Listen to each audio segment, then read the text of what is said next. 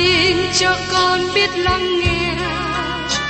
Lời ngài từng theo bước đời con. Xin cho con biết sẵn sàng chờ đợi và vẫn nghe theo chúa.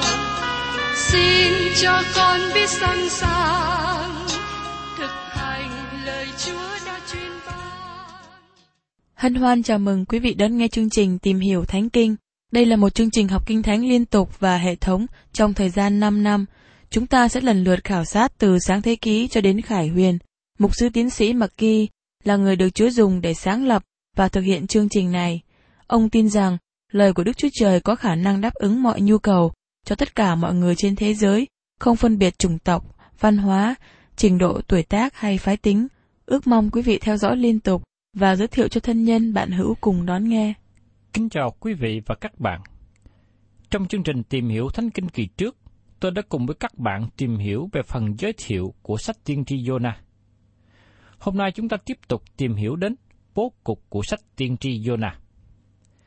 Có hai phương cách để chúng ta tìm hiểu và học hỏi về sách Jonah. Một trong những phương cách phổ thông nhất là đi theo những nhà giải nghĩa để xem xét sự tương đồng giữa tiên tri Jonah và sứ đồ Phaolô. Cả Phaolô và Jonah là những người truyền giáo cho dân ngoại. Cả hai đều bị rơi xuống biển. Cả hai đều làm chứng cho các thị thủ trên tàu. Và cả hai được dùng để cứu những người thị thủ khỏi chết. Có một sự tương đồng rất rõ khi chúng ta nghiên cứu một cách cẩn thận, nó sẽ tỏ bài cho chúng ta thấy. Khi chúng ta kể luôn chuyến hành trình đi của Phaolô sang Roma, tôi thấy sứ đồ Phaolô thật sự có tất cả bốn hành trình truyền giáo. Sách Roma có thể được chia ra như là bốn cuộc hành trình truyền giáo của Jonah. Hành trình thứ nhất đi vào bụng con cá. Hành trình thứ hai đi đến đất khô. Hành trình thứ ba đi đến Ninive. Và hành trình thứ tư đi vào lòng Đức Chúa Trời. Đây là một sự phân chia tốt và xác đáng, nhưng nó không làm cho tôi được thỏa lòng. Tôi cố gắng làm một bố cục của sách này và không so sánh Jonah với Phaolô. Thành thật mà nói, tôi có nhiều sự khó khăn khi phân chia bố cục sách Jonah hơn là sách Khải Quyền. Tôi có một cách khác để phân chia bố cục của sách Jonah, và tôi muốn nói với các bạn biết cách nào nó đến với tôi. Nhiều năm trước đây, khi tôi ngồi chờ đợi ở một trạm xe lửa vào buổi tối, và trong lúc đó tôi đang làm bố cục của những sách trong Kinh Thánh. Nhưng bây giờ, tôi gặp sự khó khăn khi làm bố cục sách Jonah. Khi tôi đến trạm xe lửa này, tôi biết rằng xe lửa đến trễ khoảng nửa giờ hay một giờ. Vì thế, tôi làm một điều mà nhiều người khác cũng thường làm, đó là đi bộ một vòng cho thoải mái và xem các tiệm bán đồ ở gần trạm xe lửa. Và sau đó, tôi nhìn lên bảng thời khóa biểu xe lửa. Khi đó, tôi nghĩ đến sách Jonah cũng có thể phân chia như một thời khóa biểu. Có ba điều quan trọng tìm thấy trong một thời khóa biểu. Trước nhất là thời gian và địa điểm cho xe lửa hay phi cơ khởi hành. Thứ hai là nơi đến của xe lửa hay phi cơ. Và cuối cùng các bạn cần biết giờ đến nơi. Tôi đã đi nhiều lần và nhiều nơi, và tôi thấy đó là ba điều quan trọng cần biết. Thời gian khởi hành, nơi đến và giờ đến. Vì thế, chúng ta xem sách Roma như là một thời khóa biểu, mà nó trở nên bố cục của tôi cho sách này. Thời khóa biểu của sách Jonah nói đến nơi khởi hành, nơi dự định đến và nơi thật sự đến. Trong đoạn 1, nơi khởi hành là nước Israel, nơi dự định đến là Ninive, nơi thật sự đến là trong bụng cá. Trong đoạn 2, nơi khởi hành là từ nơi bụng con cá, nơi dự định đến là Ninive, nhưng nơi thật sự đến là đất khô. Trong đoạn 3, nơi khởi hành là từ đất khô, nơi dự định đến là Ninive, và nơi thật sự đến là Ninive. Và trong đoạn thứ tư, nơi khởi hành là Ninive, nơi dự định đến là dây dưa, và nơi thật sự đến là lòng của Đức Chúa Trời. Bây giờ xin mời quý vị cùng với tôi tìm hiểu về điều thứ nhất. Nói đến sự kêu gọi và quỷ nhiệm của Jonah. Mời quý vị cùng xem ở trong Jonah đoạn 1, câu 1. Có lời Đức Giô va phán cho Jonah, con trai Amitai như vậy. Thưa các bạn, ngay từ lúc đầu, Jonah được xác nhận là con trai của Amitai. Như chúng ta đã nói trong phần giới thiệu, có bằng chứng để xác quyết Jonah là một nhân vật có thật trong lịch sử, như được ký thuật ở trong các vua thứ nhi đoạn 14, câu 23 đến 25. Tiếp đến trong Jonah đoạn 1 câu 2. Ngươi khá trỗi dậy, hãy đi đến thành lớn Ninive và kêu la nghịch cùng nó, vì tội ác nó đã lên thấu trước mặt ta. Đây là một sự kêu gọi và quỷ nhiệm của Yuna đi đến Ninive. Thành phố Ninive được gọi là thành phố lớn. Nó là thủ đô của đế quốc Assyri thời bấy giờ. Thành này nằm trên dòng sông Tigris. Assyri nắm quyền lực thế giới thời đó. Trong phần sau, chúng ta sẽ đề cập đến tầm cỡ của thành phố này, bởi vì nó được nhấn mạnh hai lần nữa trong sách này. Trong hai câu này, nhấn mạnh về tội ác của thành phố. Nineveh là thành phố lớn, nhưng tội ác của nó cũng lớn nữa. Tội ác của thành này rất lớn đến nỗi thấu đến trước mặt Đức Chúa Trời. Và giờ đây, Ngài quyết định phán xét thành Nineveh nếu như thành này không ăn năn quay trở về với Đức Chúa Trời. Đức Chúa Trời kêu gọi Jonah đi về Nineveh. Nhưng ông đi về đâu? Jonah đi về phía Tây. Mời quý vị cùng xem trong Jonah, đoạn 1 câu 3. Nhưng Jonah trỗi dậy, trốn qua Tarisi để lánh khỏi mặt Đức rô va Người xuống Gia-phô gặp một chiếc tàu đi Tarisi, người trả tiền quá gian và xuống tàu đặng đi Tarisi với họ để khỏi mặt Đức Giê-hô-va.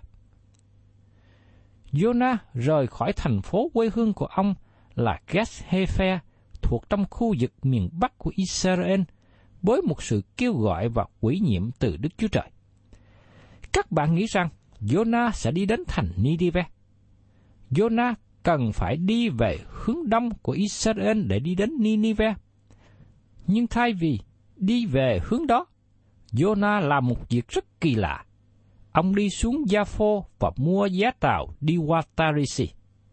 Tarisi là một thành phố được sáng lập bởi người Phoenix ở bên biển miền nam của Tây Ban Nha. Điều này cho thấy rằng Jonah nhảy xa khỏi ý định và đi về hướng Tây. Chúng ta suy xét đến vấn đề khó khăn lớn nhất trong sách Jonah. Nó không phải khó khăn về chuyện Jonah ở trong bụng con cá. Vấn đề khó khăn trong sách Jonah là không phải là con cá, nhưng chính là Jonah. Đức Chúa Trời bảo ông đi đến thành Nidive, nhưng thay vì đi vào đó, ông lại mua vé xuống tàu và đi qua Tarisi. Đức Chúa Trời bảo Jonah đi về hướng đông, nhưng ông quyết định không vâng lời Đức Chúa Trời, và ông đi về hướng Tây. Câu hỏi được nêu lên. Tại sao Jonah làm như thế? Chúng ta có một số lời giải thích cho sự việc này. Thứ nhất, Jonah ghét dân thành Nineveh và ông không muốn được họ cứu rỗi. Có một lý do căn bản cho sự giận ghét này. Assyria lúc bấy giờ là một trong những quốc gia tàn bạo nhất của thế giới thời cổ đại. Assyri là một nỗi lo sợ và thạnh nộ cho tất cả mọi dân tộc trong thời bấy giờ. Họ dùng phương cách tàn bạo để tra tấn con người, để tìm tin tức từ nơi những người bị bắt. Một trong số những điều họ làm là đem người bị bắt chôn người đó dưới cát của sa mạc, chỉ còn chừa lại cổ và đầu ló lên. Họ nhét miếng giải vào trong miệng phạm nhân và để người bị bắt này chết dần dưới ánh nóng của mặt trời. Nó làm cho người bị chôn dưới cát trở nên khùng điên trước khi chết.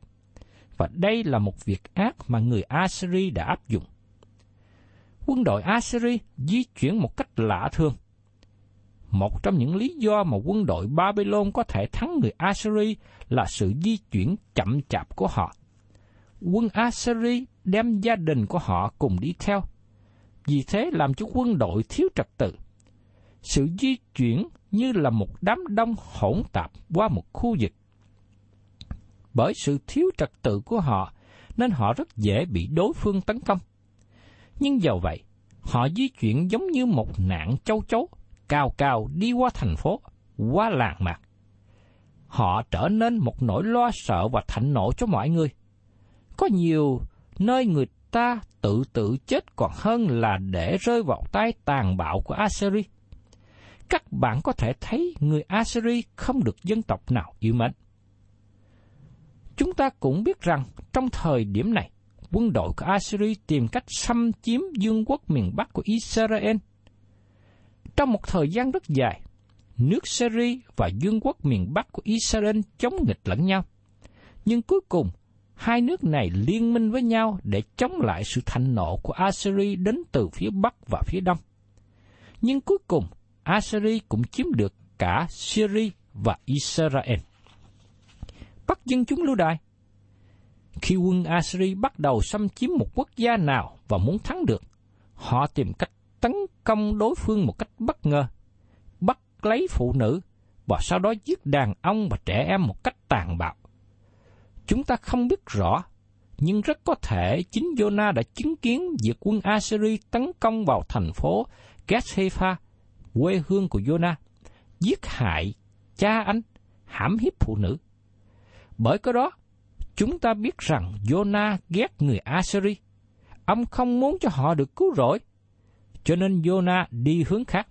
Jonah không muốn đem sứ điệp của Đức Chúa Trời đến cho dân thành Ninive.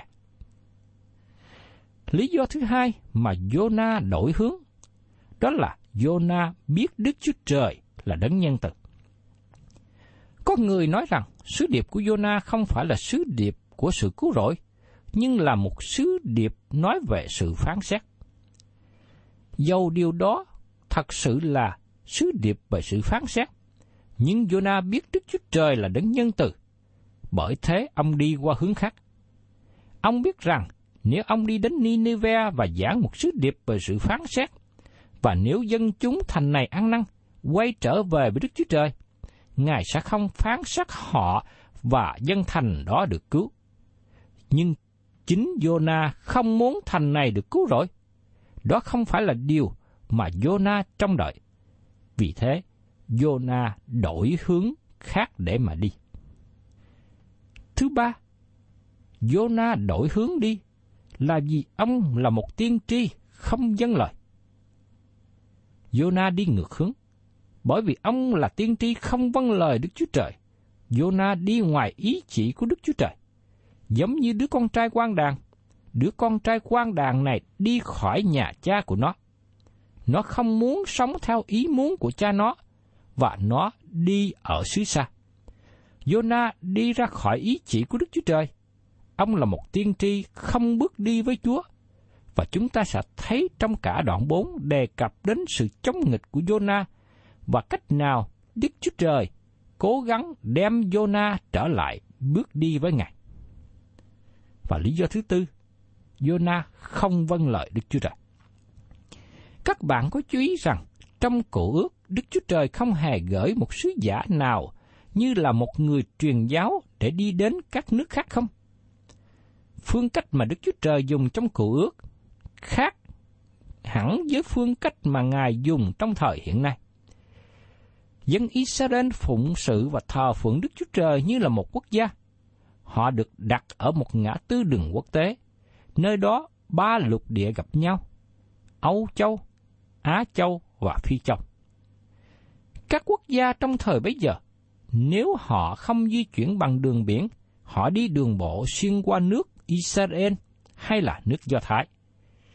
Đức Chúa Trời đặt dân Israel tại một ngã tư đường quốc tế nhằm để họ có thể làm chứng về Đức Chúa Trời bởi sự phụng sự Ngài.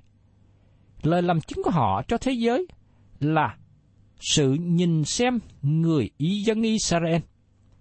Lời mời được ban ra là hãy đến để chúng ta thờ phượng trong nhà của Đức Chúa Trời. Dân Israel đã làm chứng bởi sự phụng sự Đức Chúa Trời tại một vị trí quan trọng, nơi mà có nhiều dân tộc ở các quốc gia đi qua. Thí dụ như chúng ta thấy trường hợp của nữ hoàng Seba ở tận cuối cùng của trái đất đến Israel. Tại sao bà đến đó? Bà đã nghe cách nào người dân Israel thờ phượng Đức Chúa Trời khi bà đến đền thờ ở Jerusalem và thấy một bàn thờ cho tội nhân. Qua điều này, làm cho bà có sự hiểu biết về sự cứu rỗi của Đức Chúa Trời.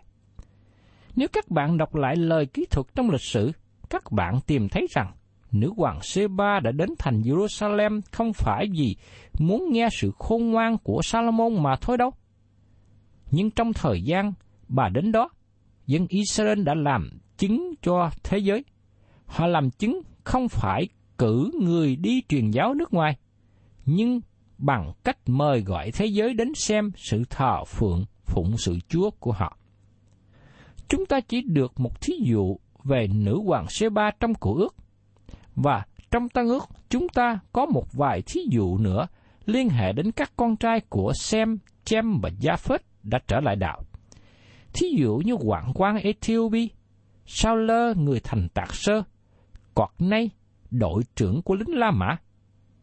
Dẫu rằng chúng ta chỉ được ban cho một vài thí dụ liên hệ đến việc này, nhưng thật ra có đến hàng ngàn người, hàng triệu người đã được dẫn đến Đấng Christ.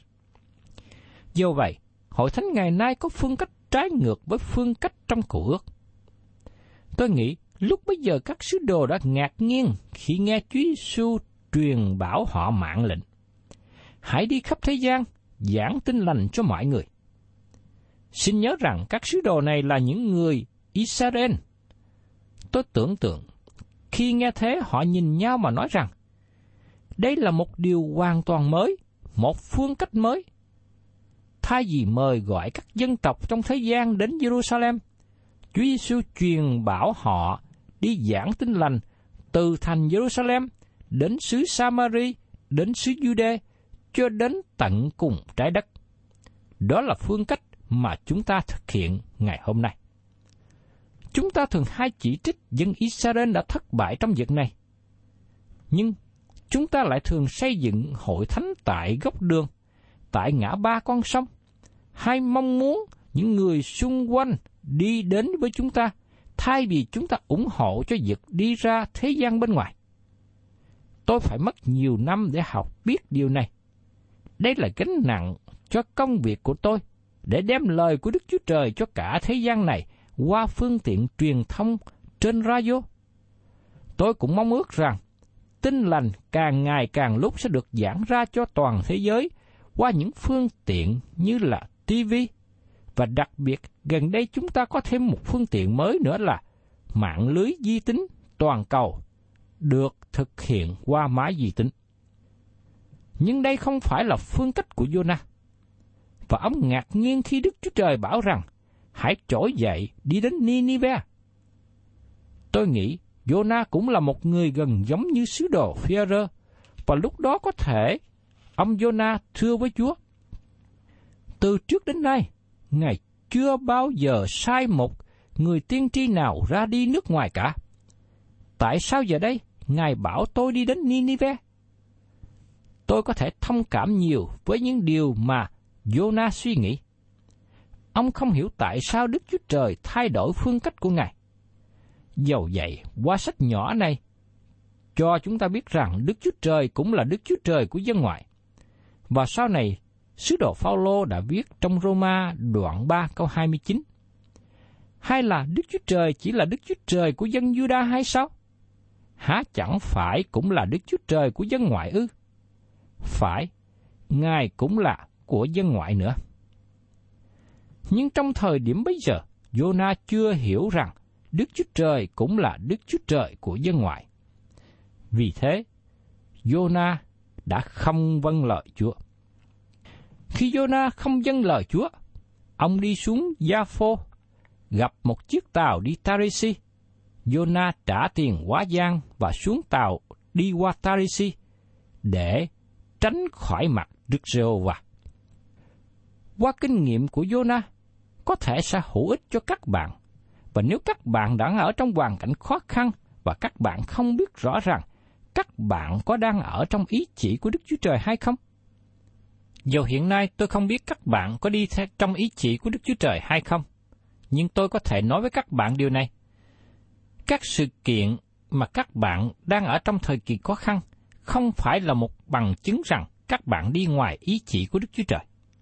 Thật ra, nó có thể là một bằng cớ cho biết rằng các bạn đang ở trong ý chỉ của Đức Chúa Trời.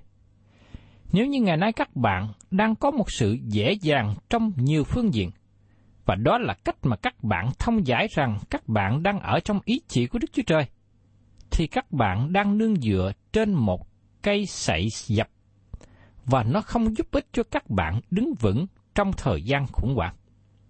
Xin chúng ta hãy nhìn kỹ hơn trường hợp của Jonah. Ông đi ngược hướng mà Đức Chúa Trời kêu gọi ông đi. Rõ ràng là Jonah đang đi ngoài ý chỉ của Đức Chúa Trời. Ông đi xuống Gia Phô, và khi đi xuống đó, ông không gặp một trở ngại gì. Ông tìm được một chiếc tàu, ông mua vé, ông xuống tàu và nằm ngủ ngon. Mọi sự đều tốt đẹp. Tôi còn nghĩ rằng có thể lúc bấy giờ Jonah cũng có lời làm chứng, mà đó là lời làm chứng mà tôi thường nghe. Jonah đi xuống bến tàu mua vé, và có thể lúc đó ông không biết rằng mình có ở trong ý Chúa hay không. Ông nên biết rằng ông không có ở trong ý Chúa, vì có nhiều người trong chúng ta thường nói như vậy. Khi Jonah đang đứng sắp hàng để mua vé, và người bán vé nói với một người đứng trước Jonah, Xin lỗi, chúng tôi đã hết giá rồi. Lúc bấy giờ, Jonah đang chuẩn bị để quay đi. Ngay sau đó, có một người chạy đến báo tin. Cha tôi bị bệnh bất ngờ, cho nên không thể đi chuyến tàu hôm nay. Vì thế, Jonah đứng chờ cho đến khi xong cuộc nói chuyện, và người bán giá quay sang Jonah và nói, Ông khách, ông rất là may mắn, vì có một người trả giá lại, và tôi bán cho ông. Nghe thế, Jonah nghĩ cho chính mình là người may mắn, và ông có thể nói hơn thế nữa, tôi đang ở trong ý chỉ của Chúa. Có bao nhiêu cơ đốc nhân ngày nay đang nghĩ như thế? Nếu họ đang có một thời gian khó khăn, họ nói, tôi đang ở ngoài ý chỉ của Đức Chúa Trời. Nếu mọi chuyện êm đẹp và dễ dàng, họ nói, tôi đang ở trong ý chỉ của Đức Chúa Trời.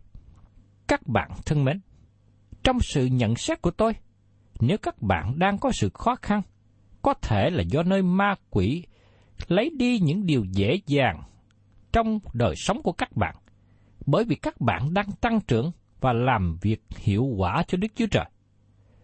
Tôi thấy điều này trở nên thực tế trong công tác của tôi. Khi các bạn ở trong sự khó khăn, không có nghĩa là các bạn ở ngoài ý chỉ của Đức Chúa Trời. Mọi sự dường như thuận tiện, và Jonah có một hành trình êm ả, dễ chịu. Mọi chuyện đều tốt đẹp. Nhưng chúng ta biết rằng, Jonah đang đi sai hướng, và Đức Chúa Trời phải đặt ông trong bụng cá để đem ông quay trở lại. Người của Đức Chúa Trời trải qua bao nhiêu thế kỷ, kể cả những người trong kinh thánh và ngoài kinh thánh, đều thấy rằng không có sự dễ dàng. Sự việc không phải lúc nào cũng thuận tiện. Nhiều việc ở trong sự khó khăn. Tôi rất thích câu chuyện của nhà giáo sĩ David Livingstone. Nhưng ông là một người gánh chịu nhiều đau đớn. Ông đã trải qua nhiều nỗi khó khăn khi hầu việc Chúa trong khu vực đen tối của Phi Châu. Và có nhiều người khác nữa mà chúng ta được đọc thấy ở trong sách Hebrew đoạn 11, câu 36 đến 38 diễn tả về sự hào việc Chúa mà họ đã trải qua. Có kẻ khác chịu nhạo cười, roi vọt, lại cũng chịu xiềng xích lao tù nữa. Họ đã bị ném đá, tra tấn, cưa xẻ, bị giết bằng lưỡi gươm, lưu lạc rài đây mai đó, mặc những da chiên, da chê, bị thiếu thốn mọi đường, bị hà hiếp, ngược đại. Thế gian không xứng đáng cho họ ở, phải lưu đạt trong đồng vắng, trên núi, trong hang, trong những hầm dưới đất. Vì thế, chúng ta không thể nào giải thích khi ở trong hoàn cảnh thuận tiện là ở trong ý chỉ của Đức Chúa Trời, và khi ở trong hoàn cảnh khó khăn thì ở ngoài ý chỉ của Ngài. Giờ đây, Jonah đã lên tàu và khởi hành. Tôi có thể tưởng tượng lúc bấy giờ Jonah đứng trên mũi tàu một cách vui cười và thấy dùng đất quê hương mờ dần trong khoảng cách rất xa. Có thể lúc bấy giờ Jonah đã nói với chính mình, tôi có một hành trình tốt đẹp. Nhưng chúng ta thấy điều sắp xảy ra và Jonah không có ở trong sự êm ả dài lâu. Chúng ta sẽ tìm hiểu về những việc xảy đến cho Jonah trong phần Kinh Thánh kế tiếp. Thân chào tạm biệt quý vị và xin hẹn tái ngộ cùng quý vị trong chương trình Tìm hiểu Thánh Kinh kỳ sau.